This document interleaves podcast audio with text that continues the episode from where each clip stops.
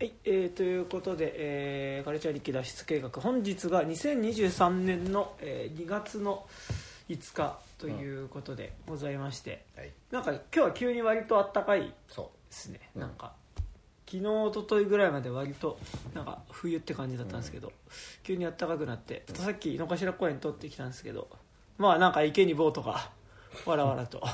浮かんでおりました。えー、どうも山田です。そして本日は、えー、とこちらの方と、えー、と話していきたいと思いますということで、えー、ドイラジの河原さんです、はい、ということで、えー、どうも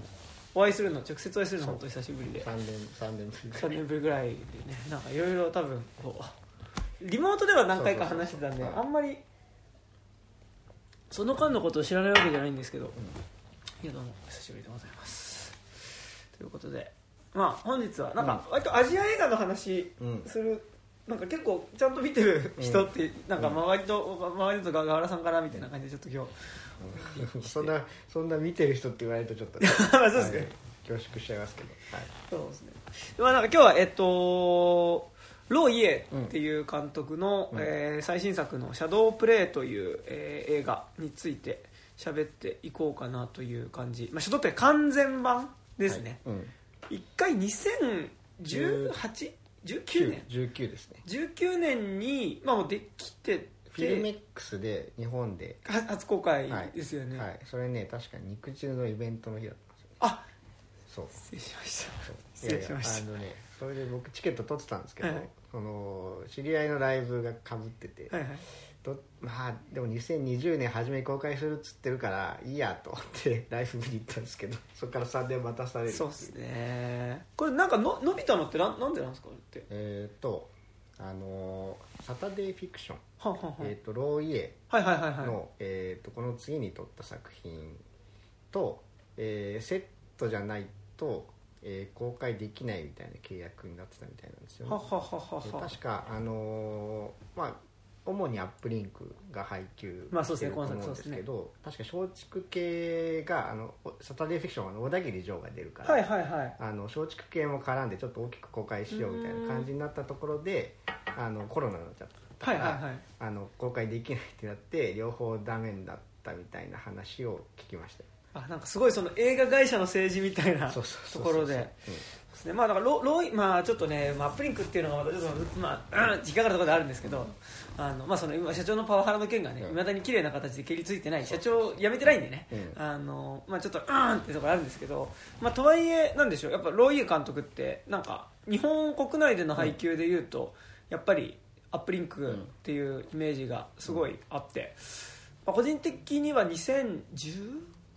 とかの時に、うんえっと、パリ漂う花と あ,、うん、あと人形、えーっとうん、何の人形ふたなんとかの人形ふたりの人形でしたっけ、うん、あのなんかちょうどまとめて何作かローイエあの上映していて、それであもういっぽんぐらいやったんですよね。なんかさんぼんぐらい確かローイエまとめてやってて、その辺だとスプリングフィーバー、スプリングフィーバーもそうですね。スプリングフィーバー、パリ花、あとな人形ふたりの人形, ふたりの人形、はい、なんか多分アップリンクがその時なんかそのちょっと海外のまだ国内でそんなに知られてない監督の作品をいっぽんずつじゃなくてまとめて一気に上映して、うんうんうん、でまあそれでなんかちょっとこうムーブメント作るみたいなのを仕掛けてたのか偶然そうなってたのか分かんないですけど、うんうん、な, なんかしてるのかなっていう感じがちょっとしてて、うん、あのグザビエ・ドランうん、のえっとあれです。私はロランス。私はロランスとえっとあと、えー、男女さんにん組の、うん、えっと恋愛のやつ。えーえー、だからもう こ, こうやってタイトルが出てこないんですけど、だからそれとマイマザーかなんかのさんぼんも確かまとめて公開だった気がしていて、なんかそれでなんかグザビエドランはめちゃくちゃ結構当たってなんかちょっとグザビエドランなんか当時の割と東京ミニシアター学生界隈とかでは結構、うん、あグザビエドラン見たみたいな感じになった気がするんですけど、うんうん、まあなんかでも結構そういうの言えばローイエは見ていて、うん、であとその後のブラインドマッサージとかも結構なんか 僕,、うん、僕もまあ結構追ってる監督ではあったんですけど、まあそうですね。僕実はそこまで見てなくて、あそうなんですね。そう今山田さんが言ってくれたさんぼんって、はいはい、見てなくて、あそうなんですね。そうそうそうあのーちょうどロイラジのおまけさんがロイエすごい好きで、はいはいはいはい、でロイエいいよって聞いてたんで、ちょうど多分ブラにブラインドマッサージのタイミングで初めて見て、はいはいはい、でその後早稲田松竹でやった「えー、と天安門小人」を見てるのかな。あと、えー、と天安門の脚本の人が監督した映画も見たかな。なんし春光水だ違うか、えー、じゃなくてなんだっけかな、あのにねんぐらい前の、あの東京国際映画祭で確かやったと思うんですけど、えーうん、なんすかね、まあそれそんな面白くなかったですけど、ああそうですねまあなんかそのロ、ローイエの新作っていうところで、うん、えー、だったわけなんですけど、ちょっとあらすじをじゃあちょっとパッとだけ読んでいきましょうかね、はい。ちょっとパンフ書いても大丈夫ですか。あ、大丈夫です。すみません。今回河原さんが結構買ったパンフをちょっと手元にあるんですけど、結構しっかりしてますよね。しっかりしてますね。なんか結構この作りのパンフが一番なんかベストかなというか、うん、確かに。あ、でもこれパンフの長いな。あらすじちゃんと長いな。すみません。ちょっとこ、はい、なんかどこまとまってないかな。まあえっとシャドープレイというね映画なんですけど、結構。えーとシャドープレイ、はい、あらすじが結構あらすじ長くなっちゃうのはしょうがないかなっていう感じの話ではあるんですけど、うんうん、えーとはいあらすじ、えっとこれ今映画 .com からです。まだまとまってますかね。はい、えーかいえー、解説、えっと映画 .com の解説から、えっとあらすじ読んでいきます。えー、スプリングフィーバー天安門恋人たちのロイエ監督が天安門事件が起こったせんきゅうひゃくはちじゅうきゅうねんを起点に社会主義市場経済が推し進められ、進められ激変する中国のさんじゅうねんかんと、えー、香港台湾との離れがたい関係をある家族の姿を通して描いたクライムサスペンス、えー、にせんじゅうさんねん広州の再開発地区で立ち退き賠償をめぐって住民の暴動が起こり、えー、開発責任者のタンが、えー、屋上から転落死する。事故か他殺か、捜査に乗り出した若手刑事のヤンは捜査線上に浮かぶ不動産開発会社の社長ジャンの過去をたどる。その過程でジャンのビジネスパートナーだった台湾人アユン、え、アユンの失踪事件が見えてくる。転落死と失踪、ふたつの事件の根本は、えー、ジャンと関係したタンタンの妻のリンが出会ったせんきゅうひゃくはちじゅうきゅうねんにあったという、まあうんまあ、その、えっと、事件のせ、えっと、真相を追っていく、まあ、現代の、うん、現代パートの、まあ、割とその刑事、うん、ヤンっていうのと、えーと、その死んでしまった開発責任者のタンとその妻のリンの間に、えーと、生まれたあの娘の、えーと、ヌイ、ヌイだ、ヌオ、ヌオ、ヌオの、まあ、ちょっと恋愛物語みたいなことっていうのが、うんまあ、結構間に、えーと、こう挟まりながら交互にせんきゅうひゃくはちじゅうきゅうねんから現代に至る、うんまあ、そのよにんの、えっと、男女の物語っていうものと、うん、その現代パートでその果てに起こった、まあ、ある、まあ、タンっていう人物の死に関しての真相を送っていく現代パートの物語が割と交互に紡がれていくという形の、えー、話が、うんえー、シャドープレイという話なんですけど、うんうん、なんでしょうなんか端的になんかパッと見てなんか今までのロイエ作品の中でなんか話の規模としては多分一番大きい話なんか大作だし、なんかロイエ監督って結構言ってなんかそのこうミニシアター的な規模の話というかその一つのまあ一組の男女の話だったりとかまあなんか割と結構そのきつめな恋愛映画をずっと撮ってきた監督な気はしてるんですけど、うんうん、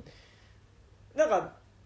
そのエッセンスはありつつ今回なんか個人で個人の恋愛の後ろになんかちゃんとその社会っていうものが見える監督だなっていうふうにも結構ロイエは思ってるんですけど、うんうん、なんか今作個人の話でもありつつ後ろに見えてくる社会っていうのが、うん、なんか今までの作品以上になんか結構明確にあったなっていう感じはすごいしていて、うんでねうん、でかつあ多分一番エンタメしてたなっていう気も、うん、そうですねこんなしっかりしたののサスペンスのワール、まあそうですね、しかも娯楽よりの取れるんだっていう感じでしたね。完全にもうフォーマットはノワールで、やっぱその最初死体が見つかってっていうところからそこにこう、うんまあ、その事件の真相を追っていくっていう形なんですけど、うん、そすごいやっぱエンタメ作だしなんかやっぱこうアクションもあるっていうところで、うんうん、なんかでもすごい印象的だったのがやっぱこう人の話ではありつつすごいやっぱ街の話だったなっていうのはなんかすごい思いながら見ていて、なんかこうまあなんか印象的だったのが結構そのファーストカットまでのなんか一連の霧の演出みたいなのがすごい印象的で、まあなんかこ, こういうこと言うとすごいなんかあれですけど、なんか中国の映画なんかその霧を使って水墨画的なカットってたまに見るなみたいな気はしてて、まあそれなんかイギリス映画でやられたらそう思わないだけなのかもしれないですけど、ただハリウッドでやってたらそう思わないけど中国映画でそういうシーンがあると勝手に水墨画的だって思うだけなのかもしれないですけど、なんかでもすごいこう霧なんかこう霧が煙る川の中にな何かがあるみたいな感じって本作とかあと春光水団ってえっとにねんまえぐらいにやったそれも結局一つの家族の話を描きながら結構その都市開発っていうかこう変わっていく中国の街みたいなものを描いてる映画だったと思うんですけど、うん、なんかそれとかもなんかすごいこう霧が煙ってる中になんかこう、こう黒い影みたいなものが浮かんでるっていうようなカットってなんか印象的にあるなと思ってて、うん、今作まさにその川の上にこう霧が煙る川の上になんか船が、うん、船なんか漁師船みたいなのが、うんうんあってっていうカットからまあその霧が煙るこう林の中で川、川べりのところでセックスしてるカップルがいて、うん、でそのカップルが、まあ、セックスしてたら、うん、気づいたら、うん、あ俺たち死体の上でセックスしちゃってたみたいなことに気づいて、うん、で通報して死体が見つかって、うん、でさらにそこからその白い霧の中を追っていくような形で、うんあのまあ、霧の中にそのすごいこうビルに囲まれた、うんまあ、ビル群がだんだん映り込んできて、うん、でビル群の間をカメラがぐーっと抜けていくとここの絵めっちゃ、まあ、ドローンで撮ってるから撮れてるんだと思うんですけど、うんうん、めっちゃリッチなんですけどそうですねあのレミゼあの、はい、ラジリの方のレミゼですよね、うんうん、あでもこっちは早いのかなあ撮ってるのはそうっすかね、うんうん、にせんじゅうろくねんとか撮影してたと思うんで、うん、その 超, 超巨大建造物が、うんまあ、そのビル群の中こうビルの隙間をこうカメラがぐーっと飛んでいって、うんで, でそこ抜けてくと周りが完全にビルに囲まれてるんですけど、うん、一角だけがなんかその本当に戦後のスラム街みたいなまま残ってる一角がそこだけボーンって真ん中にあってでそのまず霧に囲まれた中にまずビルがあって、うん、でビルの中にその街がある、うん、そのスラム街があるっていうところ で,、うんうん、でスラム街にカメラが落ち降りていくと、うん、まさにそこはその再開発を推し進めるその不動産屋と、まあ、国と、うんまあ、機動隊みたいなのが一致し、まあ、一緒になった人たちがまあその立ち退きしろっていうのでこう来ているところに対して住民側が鉄パイプ持ってそのそこを押し返そうとして、まあ、ちょっと暴動になりかけてるっていうところから、まあ、映画としては始まりだすっていう作りなんですけど、うんうんまあ、その結構最初にそのビルの中にあるそのスラム街っていうこの、うん、この映画のメインの舞台になる場所を見せるなんかすごいやっぱそこが印象に残ってて、うん、なんかやっぱすごいこう変わってく街の話その、うん、すごい限定的なよにんの男女の話ではあるんですけど、うんうんなんかそれを通してある種なんかこの本当にこう中国激動のさんじゅうねんって書いてますけど、うんうん、なんか本当それを描こうとしたんだなっていう感じはすごいしていてなんかそういう意味で個人の話ではあるけどすごいちょっとまあスケール大きい話ではあるなっていうのは思ったんですけど、うんうんうんうん、そうですね、うんうん、だからでもあれなんですよねあそこの冒頭のあのスラム街、はいはいはいえー、のシーンはあの最初のてか中国バージョンだと結構削られてるんですよねあ、えー、そ, そこがねその辺がね結構あの完全版で復活したあ、えーはい、それ消されてるっていうのはやっぱ検閲的なところそうですね、はい、暴動を助長するからねそう、うん、なのであのなんだえー、警察が結構ひどいことしてるとか、はいはいはいはい、そういうのはかなりカットされてるみたいですね、うん、すごいなんかでもこうやっぱ最初のそこのスラム街の暴動のシーンが、うん、なんかやっぱ単純に一番リッチじゃないですか、うんうん、そのあれだけっていうか、まあ、まずそのロケーションが多分実際にある場所なんで撮ってるんですけど、うんうん、まずその場所自体がすごい魅力的なのと、うん、なんか本当になんかニューヨークの真ん中にいきなりシティオブゴッドみたいな感じの場所があるって話で、でそこの中で暴動本当にもうなんか ひゃくにんきぼ、うんうん、なんならちょっともうちょっとせんにんぐらいいくかもしれないような、うんうんまあ、エキストラの人数どれくらいかわかんないけどでも見え方としてやっぱそれぐらいに見える、うん、やっぱりその機動隊と住民の衝突っていうのが、うん、あの描かれてるっていうのはなんかやっぱすごい絵としてもすごいリッチだし、うんうん、その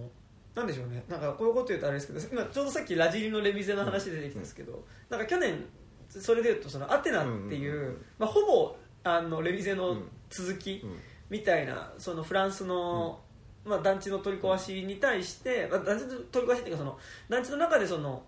それ今違う言い方こっちになった、えっと、団地の中でその一人の黒人の男の子っていうのが、うん、警官にその、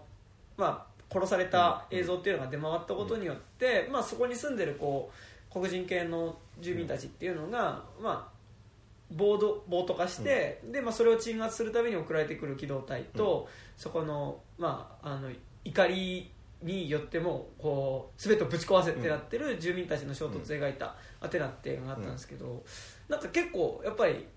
そのいきなりその大人数の怒りが爆発するところからあの物語が始まるっていうところはなんかすごい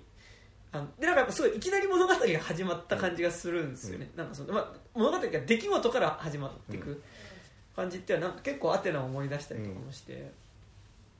そうなんか最初のシーンがすごいでなんかだからこういうことが要は社会の出来事が最初に起こる、うんうん、その暴動っていう社会の出来事が起こったことに対してそこからじゃあここに関わった、まあ、その中で起こった個人の死っていうのから、うん、なんか社会のことからそこにかんそもそも関わってすごく関係があったっていうか、うん、そこの暴動に至るまでにあったその個人の話っていう方にこう物語がつないでいくってなんか始まりだったなっていう気がすごいするんですけど、うんうんうん、そうですね、うん、だからその辺は結構、まあ、だいぶ違うけどて天安門子たちとかその辺のやっぱエッセンスなのかなっていう感じがしますね、うんうんうん、そうですね、うん、あれも暴動のシーンとかも結構あったし、うんうんうんうん、やっぱせんきゅうひゃくはちじゅうきゅうねんの話だっていうのもいいですよね、うんうん、なんかやっぱでもロイエって個人的なイメージとしてなんか割とそのこう暴力的な感お割とお互いどちらかではどちらかを搾取したりとか、うん、なんかこうすごい暴力的な関わり方も含めての恋愛を描きつつ、うん、なんかその後ろにすごいこう社会みたいなものとかそこで関係してるふたりの後ろにあるなんかもうちょっと人種みたいなこと、まあ、パリ漂う花とかそうだったんですけど、うん、人種みたいなこととかその階級差みたいなものっていうのがなんとなくこう見えてくるみたいなのが割とロイエやってることな気はしていて、なんか今作って結局よにんの男女の話なんでなんかすごいある意味個人の話でもあるんですけど、なんかやっぱすごいこうエンドロールが印ででそのエンドロールがすごい印象的で、この映画、うんうん、そのまあ、作中で出てきた、まあ、そのせんきゅうひゃくはちじゅうきゅうねんからだからにせんじゅうねんぐらい、うんうん、ね、年代ぐらいまでの間に、まあそのま、街のねその、まあ、イケイケ、うんうんうん、イケイケ不動産兄ちゃん、まあ、不動産兄ちゃんと、うんうん、まあ、かっこいいしイケイケの不動産社長と、うんでさなんか最初はすごい純朴そう な,、うん、なんかこう真面目な青年タンっていうのがまあ出会って、うん、そのふたりがまあその仕事上のパートナーであり、うん、そのまあ、ちょっとある種の友情関係を育んでいく過程と、うんうん、まあ、その、えー、とそのイケイケ社長のなんジャンでしたっけ、うん、ジャンのえっとつえっと、ジャンのことを、えっと、ずっと好きだったリンっていう女性と、うん、あと、えっと、ジャンがその後一回、えっと、台湾に行って台湾で出会ったアユンっていう女性を含める、まあ、そのよにんの、まあ、かなり複雑で、でこうお互いにある種すごい支配し合うような、うんうん、あの恋愛関係の話、うん、だからなんかその、まあ、ちょっとこうがずっと描かれてくわけですけど、うん、なんかそのその時々のよにんが写ってた写真とか、うん、まあ、そのそのうちのふたりとかがなんかこう過ごしてた時間のシーンみたいなのがエンドロールでパッパッパッっていくつか出てくるのと、うん、そのふたり作中で出てきたすごい印象的なその彼らが過ごした、まあ、時代でやってきたことみたいなののカットに、えっと、合わせて実際のその年代の中国で多分そのこの映画のこうよにんを描く上で題材にしているであろう な, 名もない同じような同じようにその時代を過ごしてた人たちの、うん、あのまあ家族写真みたいなものだったり、うん、なんか旅行写真みたいなものがこう交互に結構その入れ替わって入ってくることに結構まんまなんですよね、うん、あの不動産イケイケこうボーイズクラブみたいなやつらがこう温泉でこうシャンパンみんなでこう裸になってシャンパン飲むシーンになるんですけど、なんかそことかも実際にそういうことをしてる人たちの写真が入ったりとかして、なんかそういうのが入ることによってなんかこうすごい限定的なよにんの話、その特定のよにんの話ではあるんだけど、同時になんかある種 そ, そのよにんに象徴されるある種のなんかその年代の中国のある階層の人たちのなんかこう生活みたいなものがなんかちょっと普遍化されて描かれるっていうか、なんかその年代の中国の風俗自体をなんかこう描いてるみたいなところもあるなっていうのはすごい思ったんですけど、うんうんうん、そうですね、まあ、やっぱり、あのーまあ、特に現代近代の中国においては、はいはいはい、あのこう社会というものとこう個人のこう生活っていうものが不可分だっていうことがこうロイエン描いずっと描いてきてることなんじゃないかなっていうのは思いますね、うんうんうんうん、そうですね。でなんかこうそうなんですよね。でなんかその部分と、うん、なんかでもやっぱこうよにんが、うん、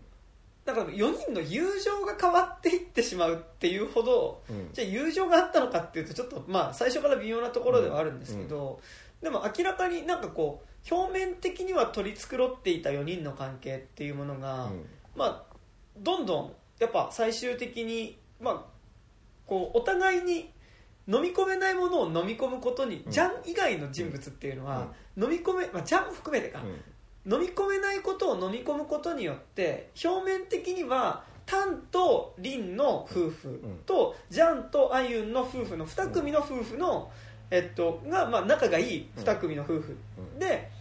タンとリンの間に生まれた、えっと、ぬ、ぬい、ぬいじゃなくてヌオっていう、まあ女の子がいて、うん、でまあそのヌオのことをなんかジャンとえっとアユンの家族も、うん、まあなんか我が娘のように育ててますよっていう、うん、なんか表面的にはそう見える家族、うん、まあそのごにんの関係っていうものが、うん、そう見えるだし、その形そういう俺たちだよねっていうことを、うん、まあ飲み込めないけどのまあ飲み込んでその関係を続けてたものっていうのが、うん、まあ、最終的に、まあ、破綻していく、うん、まあ、もういろんなところで限界は出てきてて、うん、でやっぱ破綻していく過程っていうものと、そのある種そこに行くまでのこう彼らが作り上げてきたこう 中, 中国のあるエリアのなんかこうかっこ好きの幸せ像というか、うんうん、あの目指すべきこう幸せの形みたいなものを、うん、不動産屋さん で, でこれが新しい幸せな家族の形ですっていうものを、うん、まあ、作ってそれを売り出すことによってお金を儲けていくんだけど、うん、それが崩れていく過程と、うん、そのよにんの、まあ、ある種欺瞞的な関係っていうものが崩れていく関係っていうものが同時並行で描かれると同時に、なんかそれはそこのスラム街を含めてやっぱ街自体が変わっていくこと、街自体がもう具体的に工事とかで変わっていくことっていう、街並み自体が変わっていくことと、そのよにんのか、まあ、ごにんの関係、うん、脳も含めるとごにんの関係性自体が変わっていくことっていうのが結構同時進行でなんかこう描かれ同時進行でシームレスに描かれてる感じがすごいする映画で、なんかこうその意味でやっぱ冒頭にすごい霧が出てきたっていうことはなんかすごいやっぱ印象なんか霧っていうのはこの映画においてめちゃくちゃ重要なモチーフだなっていうのはすごい思ってて、まあまずそのでも霧ってまあなんでしょうすごいノワール的なモチーフじゃないですか。そのフィルムノワールっていうねなんかそのやっぱ一つの殺人まああるある事件殺人事件が起きてでその殺人事件を追っかけて刑事がその事件を追っていくと、まあ、その事件の、えっと、背景になんかその街全体の中にある、うん、ある種何かこう暴力的な構造みたいなものだったり暴力的な力っていうものが渦巻いているこう裏側の世界みたいなものにだんだん刑事が入っていき、うん、でその裏側の世界のが刑事を追っていく過程にはなぜかすごいこう暴力だったりとか、うんえっと、何か死の匂いを後ろにまとっているものすごく美しい女っていうのが出てきて、うんうん、で刑事が事件を追っていくことっていうのとその女を追っていくっていうことがある種こう同じようなものとして描かれていて、うん、っていうのがまあなんか雑にまあフィルムノワールって結構そういう形だったりすると思うんですけど、なんかって言った時にやっぱりこう暴力の事件を追っていくっていうことがある種つかみどころのない、うん、こう闇の、ま、闇の世界の中に入っていくってことだし、うん、同時にそのつかみどころのないファム・ファタールっていう、まあ、その 女, 女性を追っかけていくことにもなるっていう時にやっぱりなんかそのノワールってやっぱその霧っていうものを夜に立ち込める霧っていうものを描く使うことでなんかその、ま、主人公が追っかける街にしてその女性にしても、うん、その結果入り込んでいく街にしてもつかみどころのない場所ですよっていうものを、うん、としてこう描くためにやっぱ霧ってすごいこうノワールって、まあ、全部の作品で使われるわけじゃないですけど、うん、なんか結構印象的に使われてることが多いなっていうイメージはあって、でもちろんなんかその意味で今作って今ずっとそのごにんの話だけしてきてるんですけど、うん、あのとはいえこう現代パートでその、うん最終シーンだとタンっていう男の死を追っかける、うん、ヤンっていう、まあ、青年刑事の視点からすると、まあ、すごいノワール的な話として描かれててでその意味で多分霧が使われてるっていうのもあると思うんですけど、うん、でもなんか同時にそのすごいこの中で変わっていってしまう人間関係、うん、ごにんの関係にしてもその背景に変わっていってしまう 実, 実際に触れるものではあるけどその街自体っていうものももうこう絶えず流動的にこう変わっていってしまって、うん、なんかある種その時には記憶の中ではあったはずの場所だけどこう変わっていってしまってこう、まあ、霧、霧みたいにパッと消えてしまうものであるみたいなものとして、うん、そのやっぱ街が描かれてるっていうのよう な, なんかそういうモチーフとしてもやっぱ使われてる気がしていて、うんうん、なんかだからすごい冒頭 の, そのまず映画っていうかその舞台全体が霧に囲まれててその中にビルがあって、うん、こうその中心にそのスラム街があるっていうのがなんかこうスラム街もビルも、うん、確かに霧の中に立ち現れてくるように見えるんだけど、うん、同時にそれって周りに流れてる霧と一緒に変わっていってしまうもののように見えるなみたいなのもちょっと思ったりして、うんうんうん、なんかそういうすごいこうつかみどころのないものとしてこう霧のモチーフっていうのはこの辺が使われてるかなって思ったんですけど、うん、そうですね、うんうん、パンフレットでもなんか紹介されてるんですけど、はいはいはい、あの最初にそのよにんごにんが集まるシーンで、はいはいはい、えー、っとなんかロールスロイスに乗って、はいはいはい、えー、っとなんだっけ奥さんの方リンリンリンが真ん中に座って、うん、えー、そこすごい気まずいっすよ、ね、タンとジャン、はい、両方にあのこう肩、はいはい、えー、組んでみたいなところを運転席にそんでアユンがいるっていう、そうそうそう助手席にアユンがいて、うん、運転手さんもいるみたいなところで、まあ、これあのパンフレット紹介されてるあのローリエの言葉なんですけど、実業家のジャン・トムヨ、役人のターン権力を握っている、うん、そして運転手は香港人、助手席には台湾人、これが中国の姿だっていうふうに言ってるみたいなんですよね、うん、だからやっぱりさっき山田さんが言ってたようなこう、このごにんの関係性自体が、うんうん、あのこうこの数十年の中国を表しているっていうのは、まあ、その通りなんだろうなと思っていて、うん、やっぱりそこの、あのー、歴史とか、あのーまあ、政治の動きっていうものをこう個人の関係性に集約されていくっていうのはやっぱり、あの非常にローイエらしい、うんうん、ところだし、まあ、最初の、まあ、霧のシーンとかもその通りかなと思うんだけど、うんうん、あのやっぱりあの僕別のことも思ってあの、うんうん、ローイエの冒頭こうあのセックスシーンで始まりはいはいはいセックス上げですね、うん、しかもすっごいカメラが手持ちで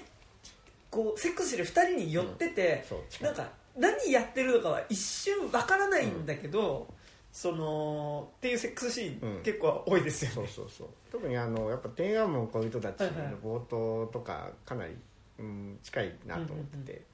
うんうんうん、あれもなんかこうあのね青缶しながら始まるうん、中でこうちょっとなんかこう死の予感が、うんうんうん、するっていう意味ではすごくこうやっぱ天安門を思い出したなっていうのはありましたね。うんうんうん、そうですね、うん、なんかやっぱそのすごいこう、まあ、今なんかアングルの話で言うと、うん、そのなんかやっぱすごいよカメラ自体が寄って、うん、でなんかすごいやっぱローイエのセックスシーンの特徴ってなんかパリ漂う花とかもそうだったんですけど、うんうん、すごいカメラ自体がそのセックスしてるふたりの体にめちゃくちゃ寄ってて、うん、こうちょっと一瞬そのカット見ただけだと、うん、どことどこがどうなってるのかあんまりわからないけど、うんうんうん、ものすごく寄ってることによってなんかこうカメラしかもカメラも結構手持ちだったりして、うん、なんか息遣いみたいなものの生々しさみたいなのが伝わってくるっていうのと、うんうん、ちょっとある種暴力的な感じ、うん、セックス自体になんか暴力的な感じがするっていうのが、うん、なんか結構ローイエのセックスシーンってすごい印象的なものとしてあるな、まあ、撮影監督多分パリハナとかとちょっと違う人だった気もするんですけど、うんえー、撮影監督はジェイク・ポロックさんですなんかあの外国の方ですよね、うん、でもねあのアジア映画結構撮ってて、はいはい、捜査官 X とか、はいはいはいはい、あとあの台湾映画の ジーエフビーエフ あ、はい ジーエフビーエフ とか撮ってる人みたいですよ、うん、そうで音楽あまあそうそうですね。うん、あとモンガに散るか。うんうんうん。でもなんかそうだから撮影の監督違うけどなんかそこの寄りのカットっていうのはなんか結構毎回やってるなと思ってて、うん、で今回、はい、あれなのかなあのこう逆にああいう撮り方をすると検閲に引っかからないとか。ああそれありそうですね確かに、うん、あ確かにそれありそうですね、うん、確かに。うん、そうあの あ, あ, あ, のあの辺がね検閲されたみたいな話は全然ないので。あ作家性でっていうよりはある種その検閲すり抜け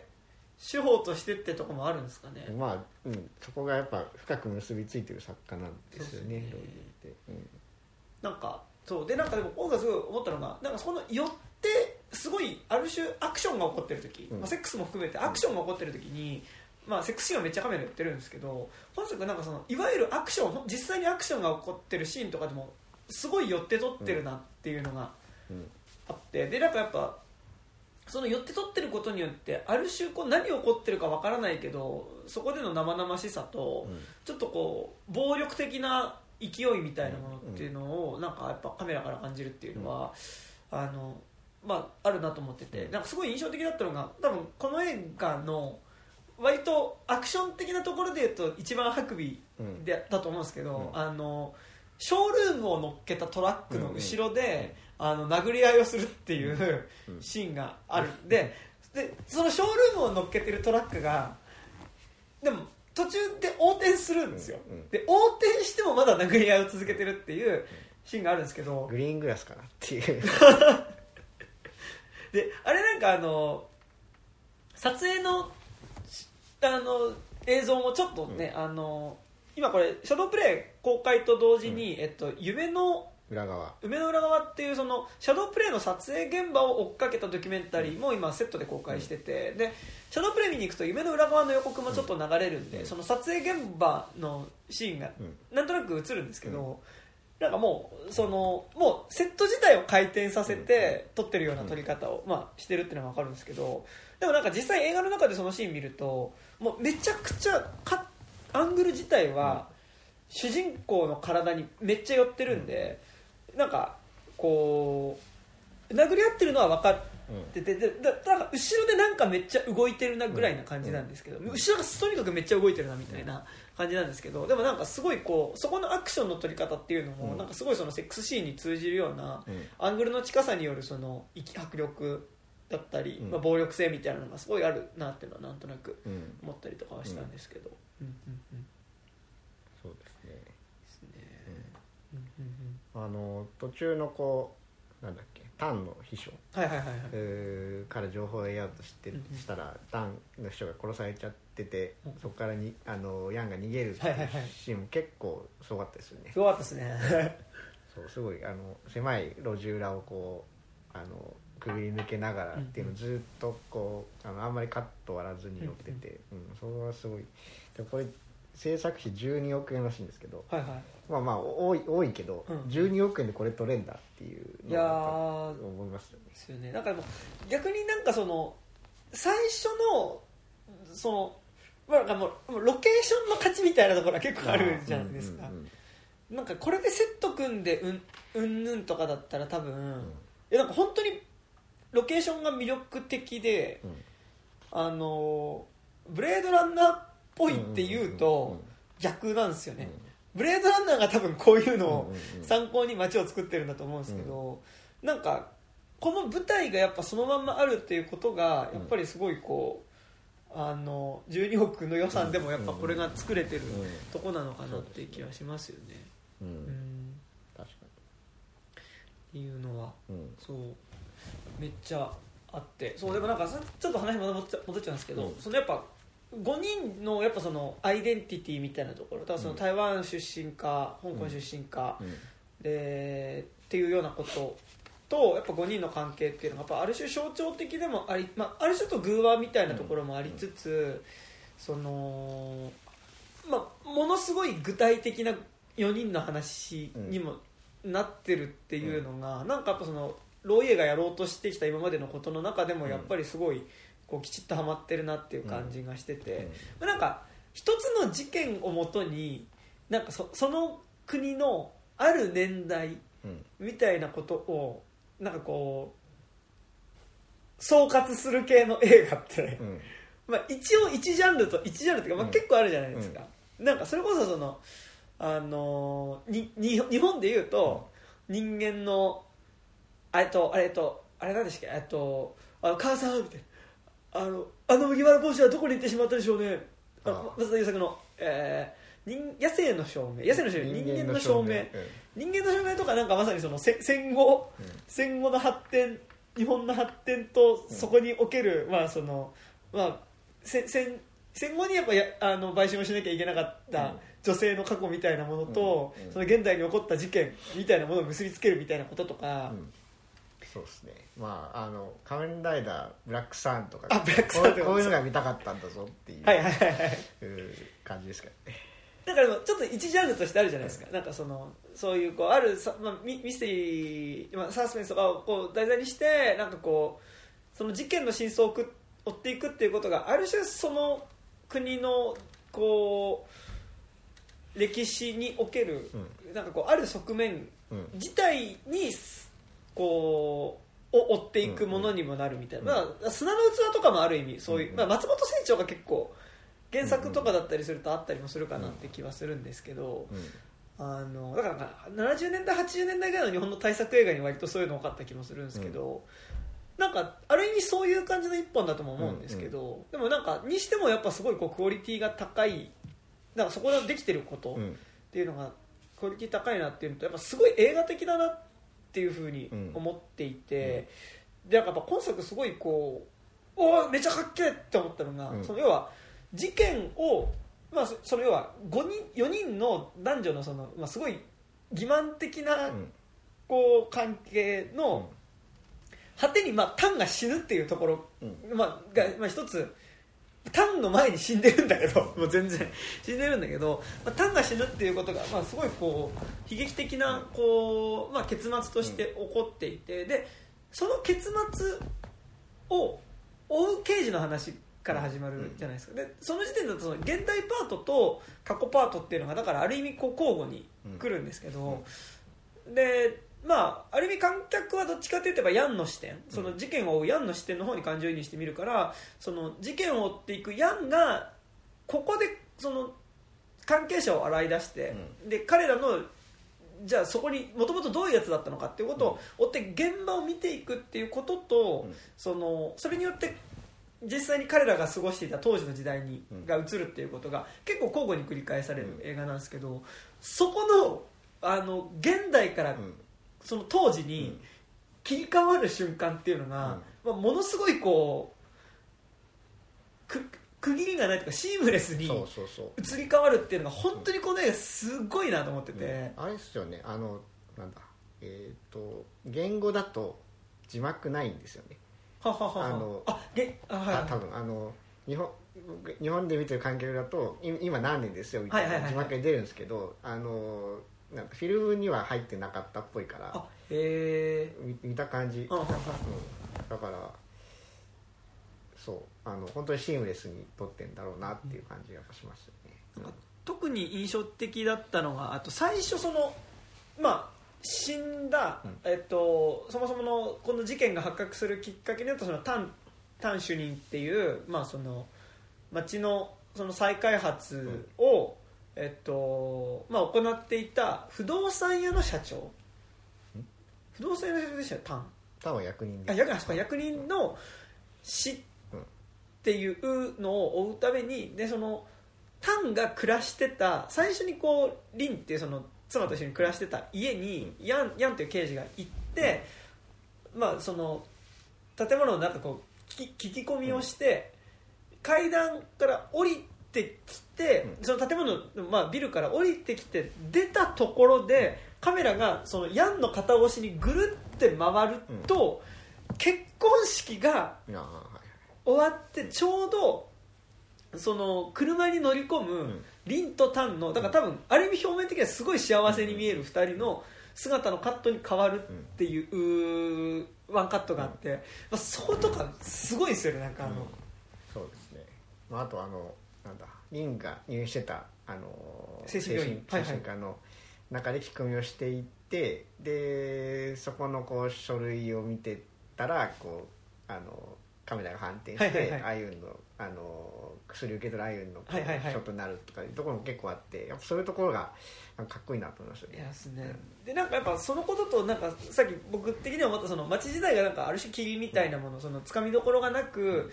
こう街っていうもの自体は実際に触ればあるもの、建物はあるけど、そのある種こうつかみどころなく流れていっちゃうものだったり、うん、時間としてなんかその作品全体の中でのこう物語が紡がれてる感じっていうのと、うん、なんかやっぱそのシームレスに過去と現在がいくっていうのが、うん、なんかやっぱすごいこうつかみどころのなさとしては、うん、なんかあるなっていう気はすごいしていて、なんかカット割っちゃうとすごい整理されちゃうんだけど、うんね、なんか同じ場所の中にこう過去と今っていうものがなんかそんなに分けられるわけではなく存在している、うんまあ、一つの流れとしてある感じっていうのはカット割らないことによってあるなっていうのはすごい思って、そうですね、うん、やっぱバランスが絶妙だなと思って、うん、すごいあのこれあと同じ素材にほんぐらい作れるなと思うんですけど、うん、あの普通、普通の普通のっていうかあのノワールだともうちょっとこうヤン寄りになるじゃないですか、うん、そここうヤン、ヤンの視点がもうなな割ぐらいで、うんうんうん、あの本当に、ね、あの途中途中にちょっと挟まれたりとか、うんうん、あと最後のこうあの真相解明編みたいな、はいはいはい、これじっくりやりますみたいな映画にな普通はなっちゃうと思うんですけど、うんうんうん、こうそうしないでこうさっき言ったようなシームレスになるっていうのはやっぱすごく面白い作りだなと思いますよね。うんうんうんなんかでもやっぱそうなるのはすごいなんかローイへの興味がある場所が作品としてずどこにあるかってところな気はしてて、そこはね僕すごいびっくりしたところがあるんですけど、はいはい、あのえー、と香港の探偵のアレックスがあのこうすべては過ぎ去ってしまうみたいな感じですか。あの僕ねあの天安門恋人たちを見た後に、はいはいあのツイッターにね全ては過ぎ去ってしまうって感じたんですよ。あ、えー、やっぱやっぱやっぱり多いこれなんだなと思って、な何もかもこう自分の手に留めておくことはできないみたいな、うんうん、あの世界観というかそういうのが全ての映画にこう通底してるなと思うので、うんうん、そこをやっぱ表現したい人なんだろうなっていう、うんうん、のは今回改めて思いましたね。うん、だからすごいそのロイエの作品のなんかさっきはセックス描写の話ばっかりしちゃったんですけど、うん、セックス描写が暴力的というかなんかすごいこう貪る感じがお互いに貪る感じがすごいするのって、それ多分つかめないものをつかもうとしてるセックスだからこそ、そこでのこう行為の激しさだったりとか、あのそもそものアクション自体の激しさっていうのって、だから別にそのローユのセックスシーンって、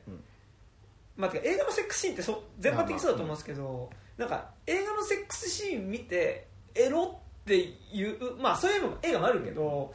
なんかっていうよりなんかそこで相手を求めてるっていうことがどういう意味になってるかっていうことがなんかちゃんと取れてるかどうかって、多分ある種のセックスシーンにすごい重要なとこだと思ってて、なんかその意味で言うとなんかまあローユーのセックスシーンってすごいまあ映画的な気はしていて、でもなんかそれってすごいこうつかめないものをつかもうとするからこそ映画的だと思うんですけど、でも多分難しいのがそれとなんか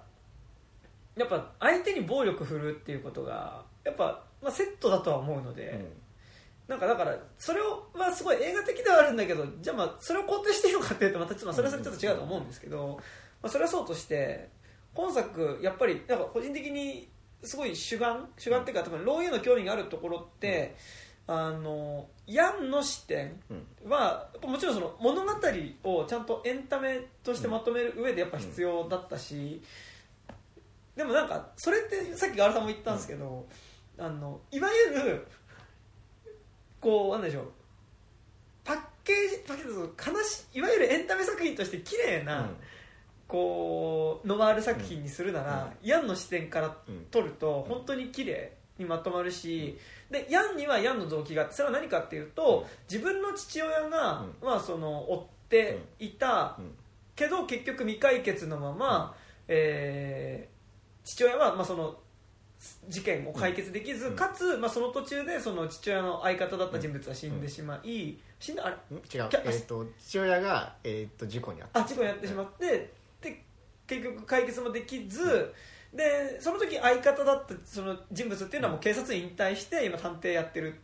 あれクソするよね、あれあの時から探偵じゃなかったんでしたっけ、ああの時探偵とか一緒にやってたのか、うん、お父さんと、うん、でっていういやあれその父親の因縁を晴らすものとして、うん、まあなんかだからそのこうまあヤンの物語でいくとそれはあって、うん、でなんかかつその父親の解決できなかった事件の真相を晴らすのか、うん、その過程で出会ってしまったヌオっていう、うんうん、まあその女性との恋に、うんまあ、その関係の方にもうその全てをこうほっぽり出して、うん、そっちとの幸せをの方に行くのかみたいなのの葛藤がある上で、じゃあどうするかっていうのが多分ヤンの物語としてあって、でもそれってなんかめちゃくちゃこうのノワールとしてはなんか綺麗な話じゃないですか。でもなんかで一応そっちの話としてケリはつくんですけど、なんかっていうよりはやっぱりその事件の背景にあるそのまあ欺瞞的なよにんの関係っていうものにこそ主眼なんか描きたさっていうか、なんかそこになんか重きが置かれてる感じがあって、で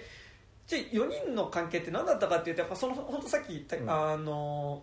河原さん言ったみたいに、そのやっぱつかめないものをつかもうとしてこう必死につかもうとするんだけど、つかめなくて傷つけ合っていく人たちの話として、やっぱある種そのこう街の開発っていうのを進めて、こうある種の成功者になろうとしていく、なんとか必死に成功成功者になって幸せみたいなものをつかもうとする人たちっていうものの姿で、結局それ幸せつかもうとしてるけど、いやもう掴もうとする端から幸せってどんどん掴めなくなっていくし、でそれをこう求めた結果一番最悪な形になっていくっていうことをなんかやっぱりこう描こうと、なんかそこにやっぱ話の重きってあったのかなっていう気は、うん、そうですね、なんかやっぱすごいしていて、なんか分かりやすく皮肉ですよっていううん、こう視点がこの映画出てくるじゃないですか。その、うん、その要はあの、まあ、最初そのタンっていう、ね、この街の開発を進めている、うんまあ、その役人の人が、うん、その街のこう開発反対派の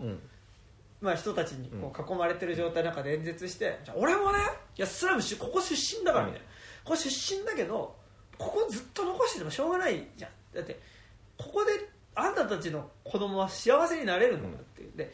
もうここ売り払って全部あなたたちが住む場所がなくなるわけじゃなくて、新しい幸せな家族の形っていうものを私がちゃんと提供しますからっていうことをタンは言うんだけど、でなんかそのその彼が言うその新しい幸せな家族の形っていうものは、まあそのモデルルームって形だったりとか、あとまあその具体的なスローガンっていう形で作中に何度か出てくるんだけど、まあその幸せな家族っていうのが出てくるんだけど、まあなんかそれがまあラストシーンの方ではかなりこう皮肉的にやっぱり出てくるというか、うん、幸せな家族って言いながら街の開発をしていった一応形としては家族である彼らっていうのが、うん、まあそのいかにこうお互いに傷つけ合いながら、うん、そのそもそも家族の形としてもなんかこ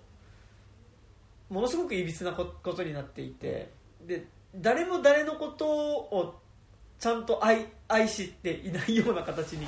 なってるっていうことがなんかやっぱすごいこう皮肉的に、うん、描かれてたなっていうところはあるんですけど、うんうん、そうですね、うん、まあそのローイエのこう作家性的にもまあそういうなんだあの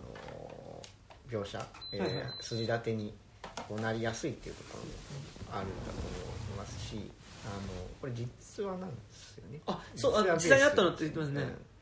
うん、なのでそういうのをこう刑事が追い詰めるみたいな話は意外と経験が通らないのではみたいな。あー、なるほどなるほどなるほどっていうところもやっぱあるんじゃないかなっていうところですかね。このよにんの話だけで描いちゃうと確かにそのなんでしょう、やっぱある種そのこう中国がで、まあ、国がも含めて推し進めてきた、うん、多分再開発みたいなことっていうの、うん、自体を批判する作品になっちゃうけど、最後その刑事がそこの真相を明かして、うん、でっていうのが入ることによって、うん、なんかこう一応はなんかこう、うん、ここ国家の方にも寄り添う感じというか、うん、それはありますよね、うん、すごいバランスの映画だなっていう、なんかそうそのなんかのノアノワール的に言うと多分ヤンってヌオと一なんかその結構今作ってヌオの誘惑っていうかヌオの方に行こうとしてしまう気持ちってヤンの中にも出てくるけど、うん、でもなんか最後もうちゃんとヌオを裁くじゃないですか。裁くっていうかその司法の手に委ねるじゃないですか最後その。そうですね。そこはそのやっぱなんだこうバランスが的にもそうだと思うんですけど、うん、ヤン自体あんまりヌオのことを気にしてないんですよね。あ、うんうんうん、あのやっぱタバコの描写、はいはいはい、えー、でえっ、ー、とそのなんだっけなんかこうクラブみたいなところでもそうだし、はいはい、あとあのリンが退院した時に、はいはいはい、あのこうジャンの葉巻を、はいはい、あの取って吸って、まあ、一応単に回すみたいなとこありましたけど、はいはい、あのなんか パ, パーティーのところで、はいはい、あのそのなんかあのヤンが違う女とイチャイチャしてるみたいな風にこう泣いてたところで、あのヌオが捨てたタバコをヤン捨てて、あの自分でもう一本、はいはい、あのこうそれをもらわずに、うんうん、そう口つけないであの自分のタバコをまたあたり吸い始めるっていうところからもやっぱなんかその気持ちは向いてねえなみたいなのはなんかわかるかなっていう。そう、そうですね、うん、確かに確かに。なんかでもすごいこう ノ, ノワール的なそのちょっとじじじめっとしたっていうか、うん、なんかその一方的に思ってるこうファム・ファタールの側に、うんうん、結構なんかファム・ファタールの幻想の中にある種事件とかは解決したけど主人公の心自体はこう寄ってたりするような、うんうん、あるいは事件は無視してもそっちに入っていってしまうようなものって結構あると思うんですけど、うん、やっぱりなんかそのヤンの正義の側にずっといるところの揺らがなさっていうのはなんかやっぱすごいある感じっていうのはありますよね、うんうんうん、そうですね。だからなんだろうな、ヤンこうノワール的に言うとこうヤンのこう正義みたいなもの、はいはいはい、うヤン自体の人間性がこうすごく揺さぶられる、うんうん、うようなものはこうジャンルとしては あ, るあってしかるべきだと思うんですけど、そうですね、ノアルはないんですよね。そうですね、うん、むしろなんかそこでこうだんだん事件の真相に潜っていくっていうことが主人公にとって理性が主人公の刑事にとって理性が揺らいでいくっていう、うん、狂気の側にだんだん自分も入っていってしまうっていうことがセットになってるっていうのがやっぱりすごいこうノワールってあると思うんですけど、うんうん、今作それはその主人公がさあの常に正しい判断をしてるっていうことは揺るがないですかね。あの、うん、ヤンが正しい判断をしてるってことはやっぱ揺るがない作品ではあるので、うんうんうん、っていうのがありますよね、うん、そうですね。なんかまさかそのよにんの話でいうと、うん、なんかやっぱその最後その印象的なのが確かにタンが死んだ殺人現死んだ現場の不動産屋のところに、うん、なんかその幸せな家族をなんたらみたいな標語っていうかなんか不動産屋のスローガンみたいなのが出てて、それがすごいこう死んだタンと対比してすごく皮肉に。確かなんか皮肉っぽくなんかそこの言葉っていうのが出てたような気するんですけど、うん、でもなんかその幸せな家族うんぬんってじゃあ誰が目指した幸せな家族がその単の死っていう、うん、そのそれとは真逆の形で終わったっていうことの皮肉になってるのかってなった時になんかこの映画そのよにんの話なんですけど、うん、その描かれるバランス感的に単、リン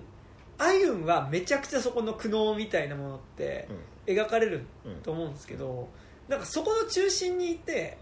割とこう全部のきっかけを作っちゃってるジャン自体はそんなに描かれてないなっていう印象があって、でもじゃあこの映画の中で幸せな家族像っていうのを持ってそれをなんとか維持したい実現したいと思ってたの誰かっていうとやっぱジャンだったよなっていうのは結構思ってて、でまあなんかネタネタバレネタバレします。まあちょっとネタバレ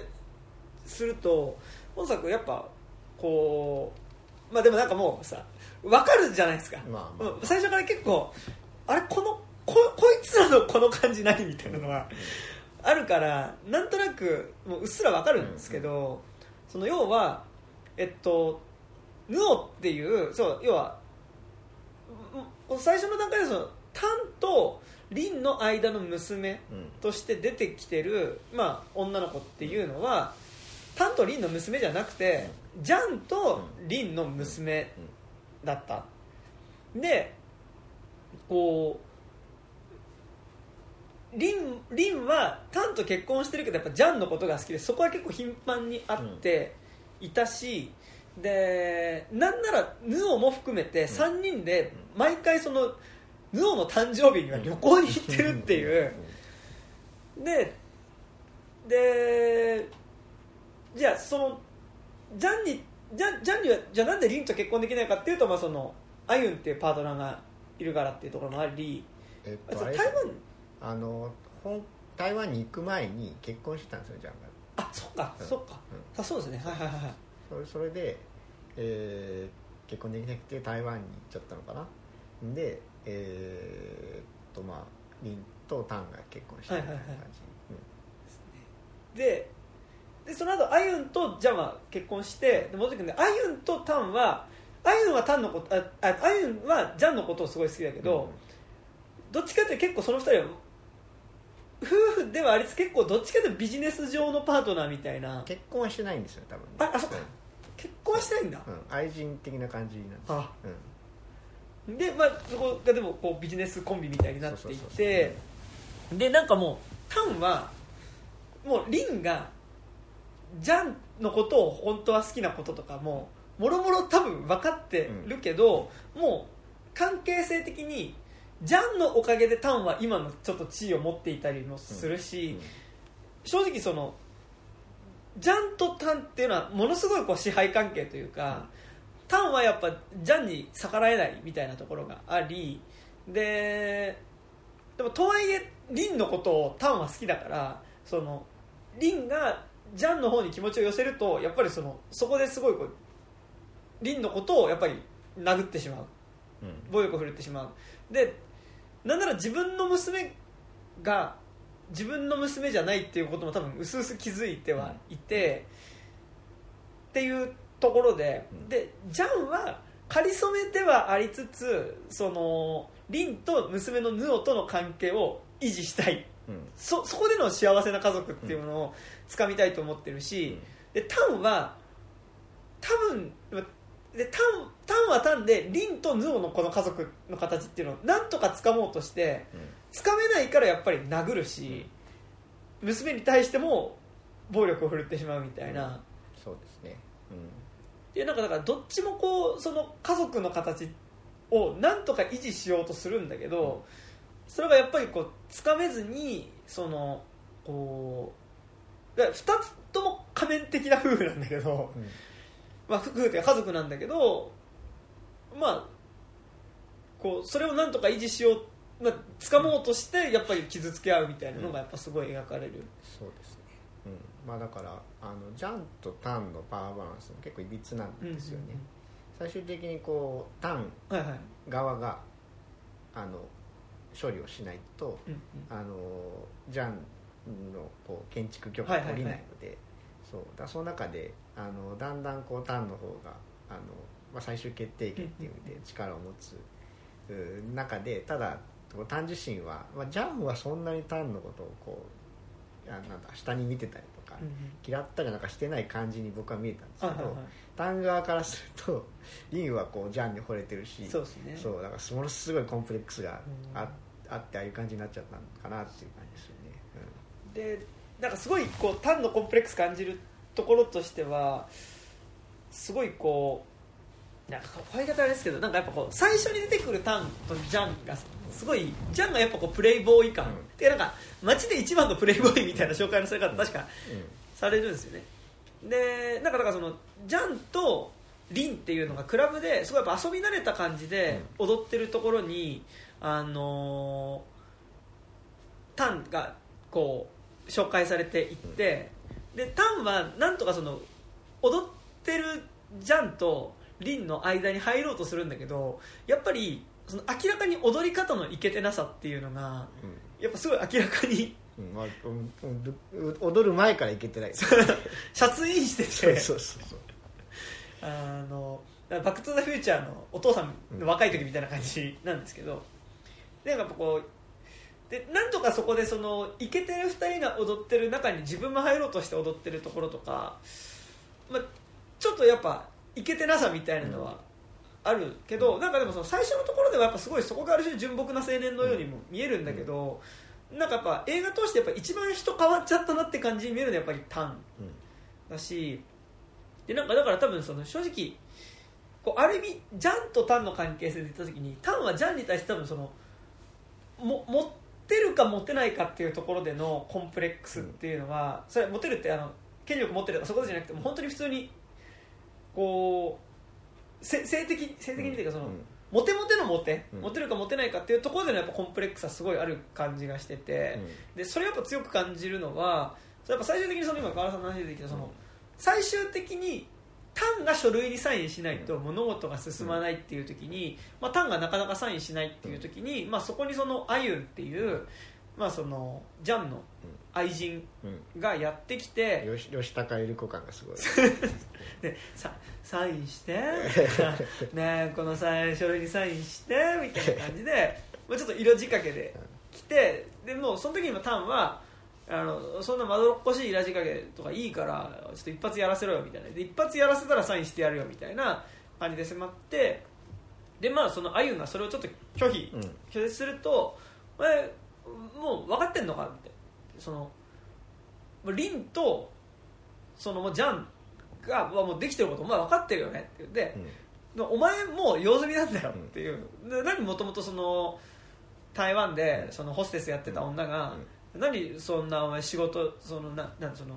えー、事業家気取りで、うん、書類にサインしてとか言ってんだみたいな、うん、お前その所詮商売女だろみたいなこと言って、うん、であだからお前もう用済みなんだよだからでもだ安心しろ俺がお前の面倒を見てやるからっていうことを言って、うん、なんかある種ジャンはタンに対してこうアユンを使って色仕掛けをさせるっていうところでの、うん、でなんかそのやっぱそこであゆんに対してそういう迫り方をするタンっていうのも含めて、うん、なんかすごいこうジャン、ジャンに対するコンプレックスというか、なんかジャンがジャンからジャンがリンを奪ったならジャンがのこうパートナーである、うん、パートナーとかそのジャンと今一応一緒にいるあゆんっていうのをじゃあ俺がそれを奪いたいみたいな、うん、こうなんかちょっとこうねじれた欲望みたいなのが、うん、なんとなくあるような感じがし、そうですね、うん、そのなんだこうあジャンとあゆの出会い、はいはい、もうこうすごくこうジャン側がすごく惚れ込んで、うんうんうん、あのこう楽屋に乗り込んでくるんですね。そうそうそうあのそのキャバレーからこう連れ出したのにもかかわらず、はいはい、あのこう最終的にというかあのこう取引の材料として、うん、あのこうまあまああの一発やってこいよみたいな感じに送り出されちゃうのはすごく悲しい、うん、ですよね、うん、でなんかやっぱりその あ, ある意味その思い思われのこうパワーバランスでいうとなんかやっぱその実際にその権力お金とか権力っていうところでのパワーバランスとやっぱ別で思い思われのやっぱパワーバランスって多分あのよにんの中にはあってでなんかそこですよね多分で結局やっぱリンとジャンがお互いにまあ相思相愛結局そこが相思相愛であるっていうことによってあのまあある種こうそこからそれによってこう都合よく踏みにじられちゃってるふたりっていうのがある種タンとえっとあゆんっていう感じはあってでまあ結局このふたりが死ぬって話じゃないですか、うんうん、でなんかだからそのある意味ジャンとリンおよびヌオの幸せな家族っていうものをこう形作ろうとした時にやっぱりそのふたりをやっぱ犠牲にせざる得なかった、うんうん、でそこでの歪みっていうのがどこに出てくるかっていうと最終的にやっぱ全部脳に背負わされてしまうっていうことがやっぱりこの映画のやっぱすごいこう、うん、きつい、まあ、まあ描いてたものだなっていう気はすごいしていて、うん、そ, それでいうとやっぱ脳が一番そのしんどいよなっていうか、うんうん、まあでもなんかそのノアールってこう話の進め方としてじゃあその暴力の中心にいて暴力を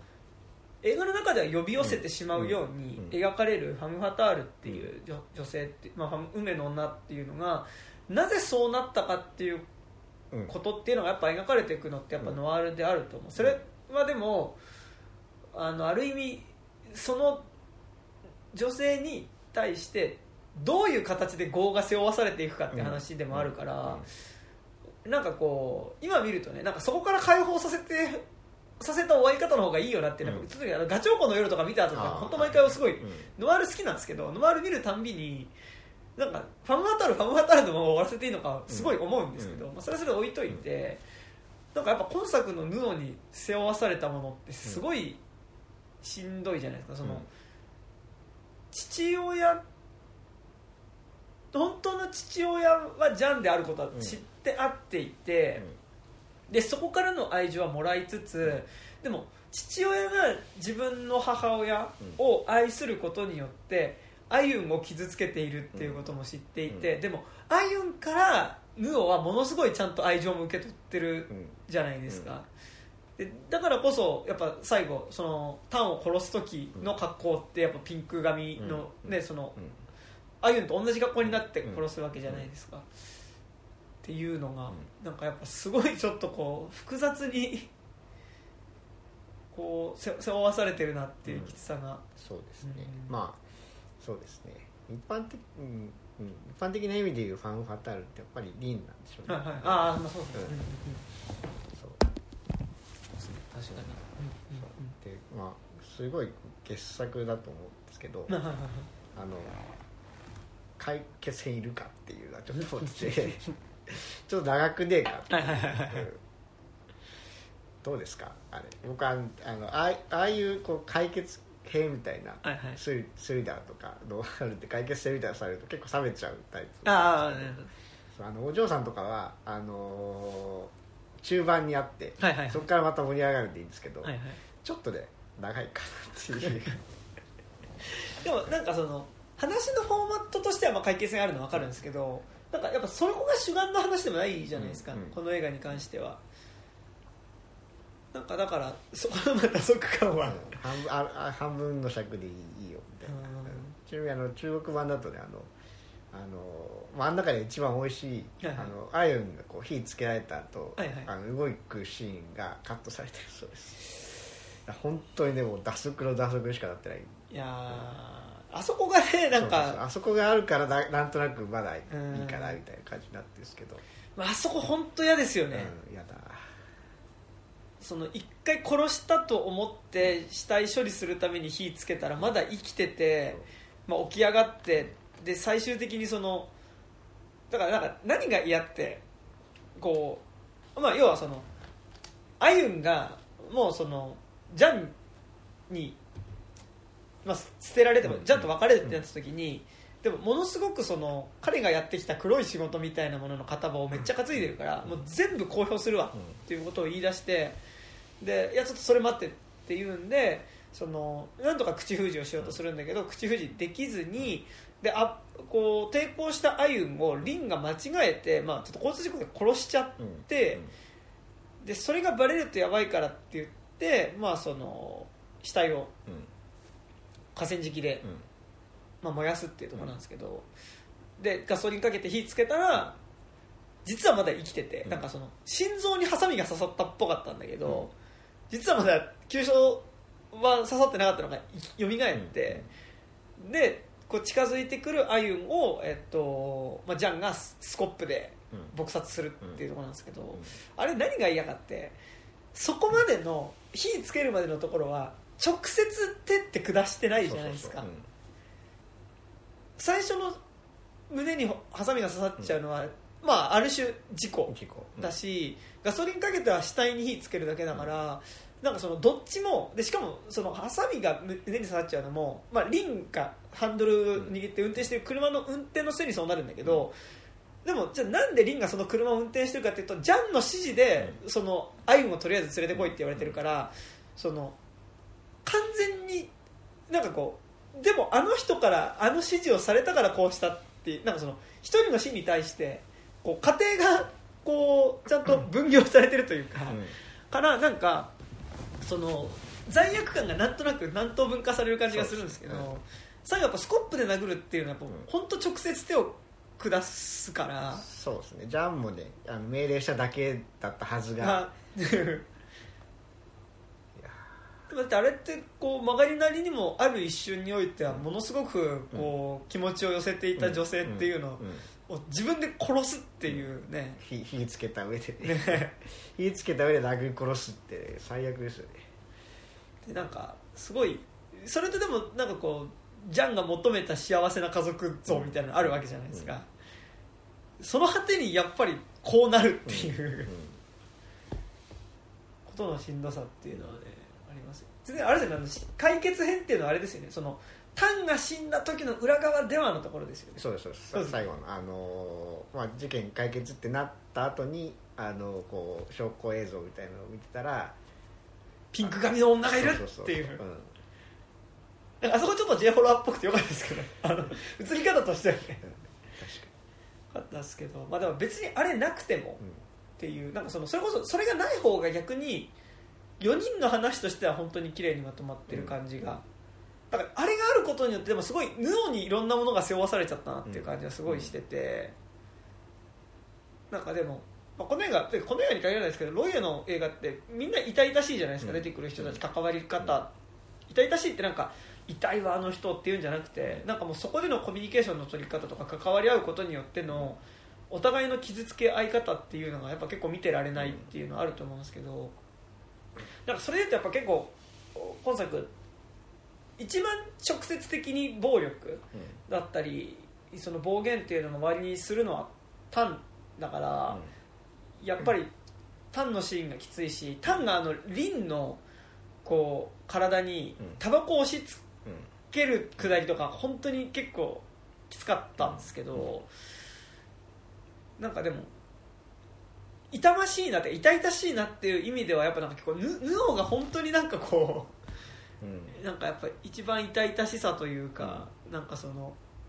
何も何もでき、できない人ですね、うん、うんでなんか物的には満たされてるし、うん、なんか一瞬入ってくる母親とすごいこうサングラスかけて写真撮ってたりとか、 なんか高級なレストランで食事したりとか、うん、なんかすごいこう消費っていう意味での華やかさっていうものはあるんだけど、なんかもう彼女自体のこう何もこう自分が親だと思ってた人たちっていうのがお互いに全くそのし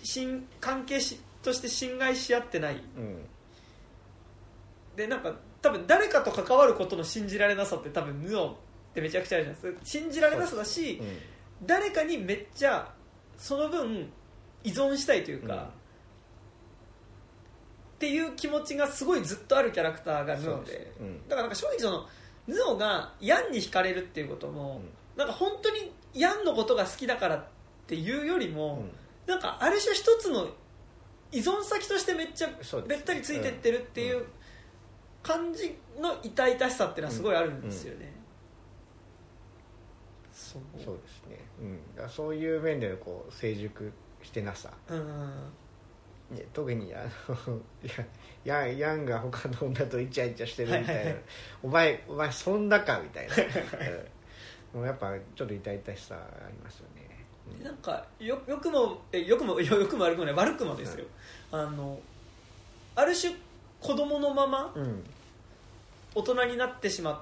なんか体だけ大人になってしまった存在ではあって、うん、なんかやっぱそこのこう危うさみたいなのはあって、うん、でなんかそこに対してなんかそのリンが逮捕される時か誰がなんか逮捕される時かなんかにでも残されたヌオはどうするんだって話をした時に、うん、あの子は一人前だから大丈夫よみたいなことを言うんだけど、うんうん、いやなんかそういう放り出し方を彼女に対してすることってなんかいや す, すごいなんかじゃあ一人前だから大丈夫よって言って、うん、あのままなんかこう世界に放り出されるヌオの先にやっぱりすごいこう不幸しかなんとなく見えないっていうことのきつさはありましたよね、うん、なんかあれヌオは何歳ぐらいの設定なんですかねじゅうでもだ大学こう前後なのかななんかそんな感じでしたよね、うん女優さんはね意外ともうちょい年いってるせんきゅうひゃくはちじゅうはちねん生まれだからにじゅうなな、はちぐらいだと思いますよあの時にせんじゅうろくねん、うん、すごいでもなんかめちゃくちゃ可愛かったっすね、うん、そうですね、うん、そうだからすごくやっぱ、うん、若く見える人なのかなっていうおさ若くて幼く見える、うん、から起用したのかなっていう感じはしますねなんかねすごいあれですけどでもこの映画本当になんか女性キャラクターさんにんの女性っていうのがやっぱすごいこ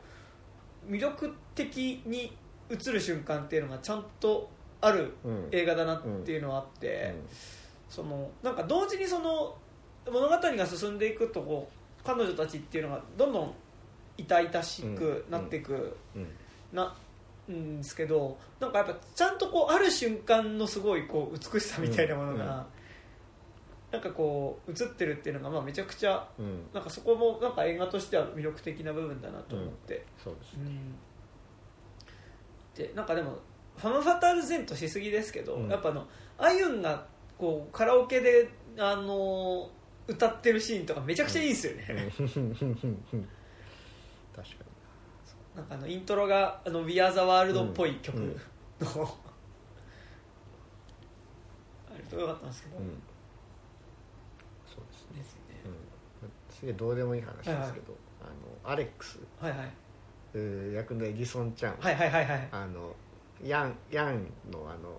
あのリンとの、はいはい、あのセックスシーン捉え盗撮動画がこう、はい、あのインターネットにばらまかれるみたいなところを見てどう思ってたんですかね、はいはいうん、そうですねプライベートではい、はい、あのやられちゃいましたから彼もねあそっかそうそうそうあそうですね確かに、うん、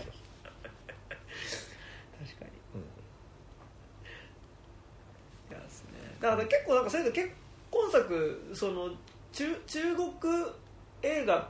割とだ大スターっていうか、うん、あの総出演感はすごいある映画ですよね。うですね、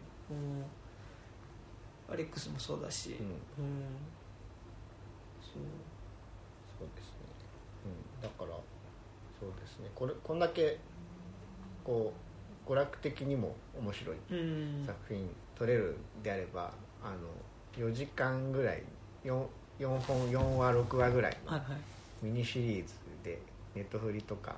ああのアップル ティーブイ とかで撮ってほしいっすよね、はいはい、そうっすねのサスペンスノワール的な、うんうん、そうっすね、いやなんか全然いけると思う、うんうんうん、すごいそうっすね。あとよじかんっていうとあのあの意外とクーリンチェ的な話でもありました。ああそうですね、あ、はい、てかクーリンチェもそのそうですね、そのそれこその一つの街の中での少年、まあ、その男の子たちの中であったその 暴,、まあ、暴力事件というか殺人事件っていうことの背景に、うん、すごいあの当時の、えっと、あれは台湾か、うん、あれ台湾 の, その 社, 社会情勢みたいなものが、うん、やっぱすごいこう後ろに見えるっていう意味では、うん、なんかやっぱ近いですし、うん、それもそうだし後半はね、あのー、こう転校生、うんうんうん、えー、の方が彼女は好きなんじゃないかみたいなので、はいはいはいはい、結局殺しちゃうわけなので、うんうん、やっぱちょっとそういうのを思い出すなっていう。そうですね。そうでもなんかやっぱそうロイエってやっぱそのあんまりやっぱエンタメの監督って感じじゃなかったので、うんうんうん、で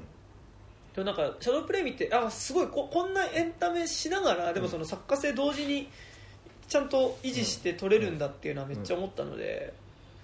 そうですね、だから も, もっと多分あの自作、はいはいはい、サタデーフィクションの方は多分もうちょっと予算規模大きいと思うんで、え確か内容ってあ知らん知らん、えー、っとなんだっけ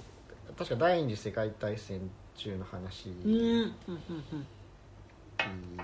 でなんかそうあ第二次世界大戦が勃発する直前のこう、えー、上海で、はいはい、こうスパイたちがこういや探り合うみたいなはははいいですねやつなんでこれ多分めちゃくちゃ面白いんじゃないですか確かにさんがついや違うじゅういちがつ公開なそれ松竹ですか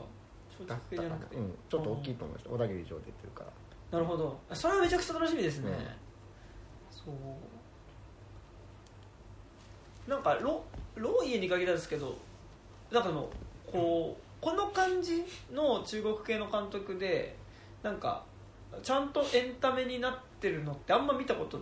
ないというか、うん、なんかそのやっぱどうしても文芸作品ぐらいの作品が、うん、文芸作品かなんかもう本当に中国からだとザ娯楽みたいなものもなんか二分だった気がするんで、うん、なんかその結構この文芸な感じもありつつそうですねなんかちゃんと娯楽作みたいなのは、うん、なんかいいですね、うん、ローイって第何世代なんでしょうか分かんないですありますよ中国あ中国ありますねえー、どういうだとだ誰が同期になるのかなジャジャンクとかだったりします。ああジャジャンジャジャンクのがもうちょっと上ですかね。うんすいません出てきてうんでもなんかその偶然そうなのか、うん、やっぱその日本で配給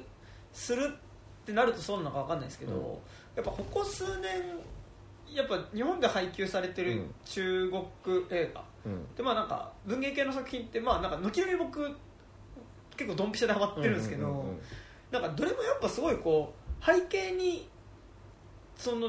中国って街自体のなんかものすごいその開発、うんうん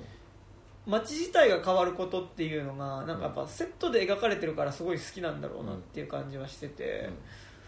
やっぱそのさっきボテちゃった話ですけどそのにねんまえぐらいのその春光水団っていう映画もまさにその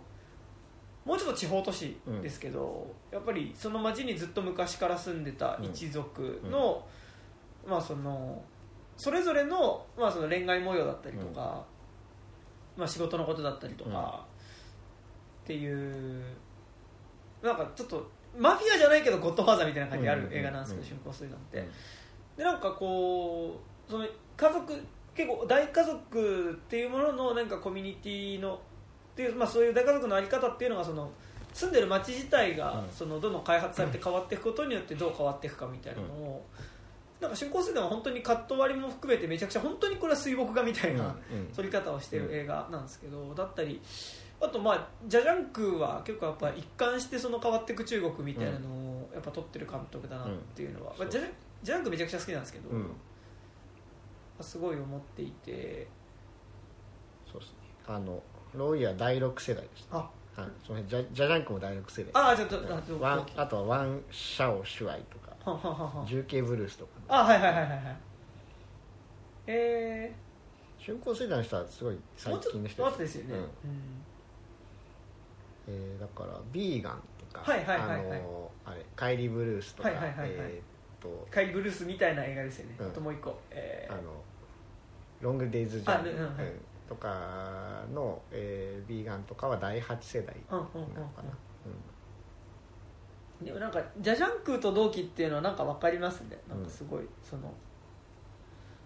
でもなんかジャジャンクがもうちょっとそのなんでしょうか、乾燥みたいなところっていうか、うん、なんかもうちょっとこう、ま、貧しいエリアなんか今作でいうとなんか言うてそのすごい金持ちの人たちの話だったとは思うので、なんかジャジャンクってもうちょっと本当それこそスラムに暮らしてるような人たちの話を撮ってるなっていうの、うん、なんかそこの視点の違いとかもすごい面白いなとは思うんですけど、そうですね、あでもやっぱロイエはあの上海出身なんですね、はははなんか都会の人なんでしょうね、なんかでもそのとシティボーイ感みたいなのはなんとなく、うん、だ題材とかからもなんか思ったりしますけどね、うん、なんか、うんうん、そうですね、ジャジャンクはどこだ、三聖省、ああちょ、ちょっと内陸部ちょっと内陸部なんでちょ、ちょっとあの、まあ、田舎の方の人ではあるんでしょうね、はいはいはい、うん、なんかそのやっぱジャジャンクってなんかすごい寒そうな感じするんですよ、うん、なんか中国舞台でもなんかすごいこうこうなんかコンクリの隙間から風が入ってきそうな、はいはいはいはい、なんか大陸的な寒さみたいなのを結構感じるんですけど、そうです、だから万里の長城のすぐ南にいて、はいはいはい、えー、と内モンゴル自治区とかの近くにあるみたいな、あなんかその、うん、民族混じってる感じでジャンクはめっちゃする、うんうん、やっぱやっぱそういうのがやっぱり作品にも出てるんですね、ですね、だってなんかちょっとこう地方都市の、うん、なんかそのなんか寂れた、うん、マッサージ屋で働いてる中年の女性の話とか、うんまああのね、ジャジャンクは毎回あの女性があの、うん、あの俳優さん、うん、いつも同じ方で使ってやってるのでっていうのもあると思うんですけど、うん、っていうのあります、ね、ああおはようございます、っていうのはねありますよね、ビーガンはなんであんな田舎で撮ってるのに若干シティボーイ感があるでしょう、そうですねなんか作品としてはなんかでもこうま街っていうかなんかもう題材自体がもうちょっとこう社会的なっていうよりはなんかより内面的な話、なんか幻想とかそういう方向だとは思うんで、なんかビーガンがなんかそういう意味では題材としてはめちゃくちゃこうより映像的っていうか映画的ですよね、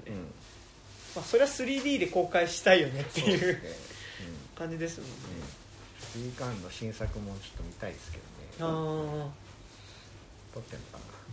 な、なんか去年あたりにあのいっぽん短編は撮ったみたいですけど、へえじゅうごふんぐらい、うん、なんかでも本当ビーガンはなんか潜在意識に潜ってくっていうことと、うん、なんかやっぱ映画っていうものがなんかやっぱセットになってるっていうので、うん、なんか感じ違うっすけど、うん、なんかやっぱこうリンチとか、うんうんうん、まあ、あと作品によってはちょっとこうギャスパーノイとかにも近いような感じっていうのはなんとなくしたりはするんですけど、うんうん、そうですね、ね、なんかでもすごいなんでしょう、アジア映画って雑くくりにしちゃうと雑くくりですけど、うん、なんかでもだいぶ違いますよね、なんかそのまあ日本に入ってきてるものが、まあ、入ってきてるって時点である、ある意味選ばれてるとは思うんですけど、うんうん、やっぱり韓国映画と中国映画って比べた時にも全然違うし、うんうん、でましてやっぱりそのタイの映画、なんかタイの映画とかとは、うんうんうん、っていうなんかそのアピちゃんっだってカンボジアとかそういう方のやっぱアピチャッポンと中国映画はなんとなく近いものっていうのは感じたりはするんですけど、なんか中国映画と韓国映画って割と結構乖離があるなっていうか、うんうん、そうですね、やっぱり、うん、検閲があるかないかってすごく影響してると思うんですよ。台湾映画ってめっちゃ明るい明るいとあれですけど、雰囲気全く違うじゃないですか。はいはいはいはい。そうだからなんだっけあれアニメ、えー、とアニメあの日本でお送りしたアニメ。幸福寺の地。いやえっ、ー、と ア, アクションのやつ。え、ね、猫のやつ。あえー、猫のやつ。え台湾あえー、ん。いやえっと中国の ロ, ロシア兵石あロシア兵石はいはいはいロシア兵石とかもう前の話聞いたしないでもないですけど、はい、めっちゃめっちゃ検閲感あるじゃないですか。ああそういやでもそうなんですよね。だからそロシア兵石で描かれてるこの妖精たちっていうのををその中国における漢民族以外とかって思ってみると、うん、俺この話全然乗れねえけどみたいな。僕結構ロシア変遷期見た年の全然ワーストだったんですよ、うん、だったのでなんか嫌なもののけ姫みたいな話ですよね。あそうですね、うん、でも彼らは記念公演になったよみたいな記念公演みたいなそれ一番グロテスクなやつじゃないっていう、うん、そうなんですよね、うん、感じはなんかすごい。でもあれがなんか割とこう無批判になんかいいってなっちゃう、うんうのは良くないなっていうのめっちゃ思うんですけど、うん、そうですね。そうそうなんかでもそのけんとはいえやっぱ検閲ある国で作られてる映画なんだよなって思いながらやっぱローイエ見ると、うん、またなんかすごいそこでのたた戦い方っていうか、うんそうですね、感じますよね、うん、かなり危険も感じてるだろうし、うん、結構そのなんだ、えー、中国の有名人がなんか行方不明になったと思ったらなんかね、捕まってたみたいな話って、うんうんうん、たまに聞くじゃないですか。ありますね、うん、全然そういうこともあり得ると思うし、うん、その中で、ね、戦ってこういう作品作ってるっていうのは本当にすごいなと思う。そうですね、うん、なんかだからこ今回多分これ完全版劇場で見ると始まる前にどうもみたいな、うん、ロイエですみたいなでなんかそのだからちょうど中国は多分公開してすぐのタイミングが向こう春節だったので、うんうんうん向こうで正月だったので、うんまあ、春節のタイミングでこの映画を日本で公開できることを嬉しく思いますっていうメッセージ入るんですけど、なんかあれってその中国の状況をあんま意識しないで見ると、うん、あなんか正月なんだよかったじゃんみたいな感じしますけど、やっぱなんかその公開そもそもやっぱ作る作品作ることの難しさ、うん、みたいなことを思うとこの作品を日本で公開できることを嬉しく思いますっていう言葉の重みって、うんうんめちゃくちゃありますよね。そうですね、うん、私なんかやっぱ多分でも日本に入ってきてるその最近見た中国の映画ジャジャンクも含めてなんかその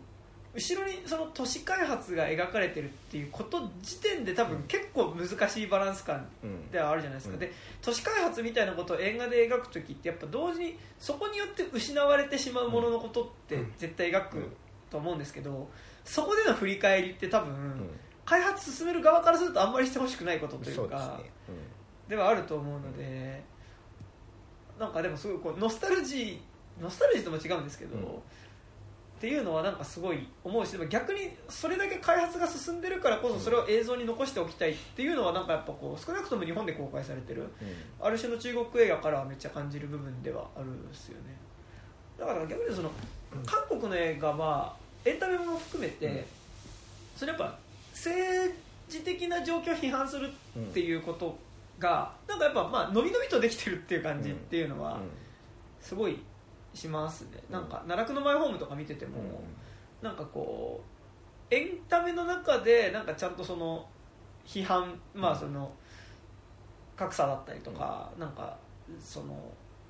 まあそういうものをやっぱ批判するみたいなことっていうのをなんかてらいなくできうん、さらっとできる感じってあるじゃないですか、うんうん、それはやっぱすごいこう韓国映画の良さでもあるし、うん、でもなんかその底のなんかこう抜けてる感じっていうのはなんかやっぱ中国映画だとやりづらい、うん、いや、やれないことなんだろうなっていうの、うんまあ、絶対やれないでしょうね、うんまあ、台湾でいうと変更とかもねそうですね、うん、あれもねすごくヒットしてるみたいだし、うんうんうんうん、向こうだと、でアピチャポンとかと近いなって思うのはやっぱりその時間の捉え方っていうか、うん、なんか現代と、まあ、現在と過去っていうものが割とこう違和感なく同居してるっていう感覚は、うんまあ、今作においてはですけど、うん、すごいアピチャポン近いなって思ったのと、でさっき名前出てきたのとビーガンのやっぱその、うん普通のその場所を映してるだけだけど、うん、どんどん潜在意識の中に潜っていく、うん、あの場所自体がトリップしていくわけじゃないけど、その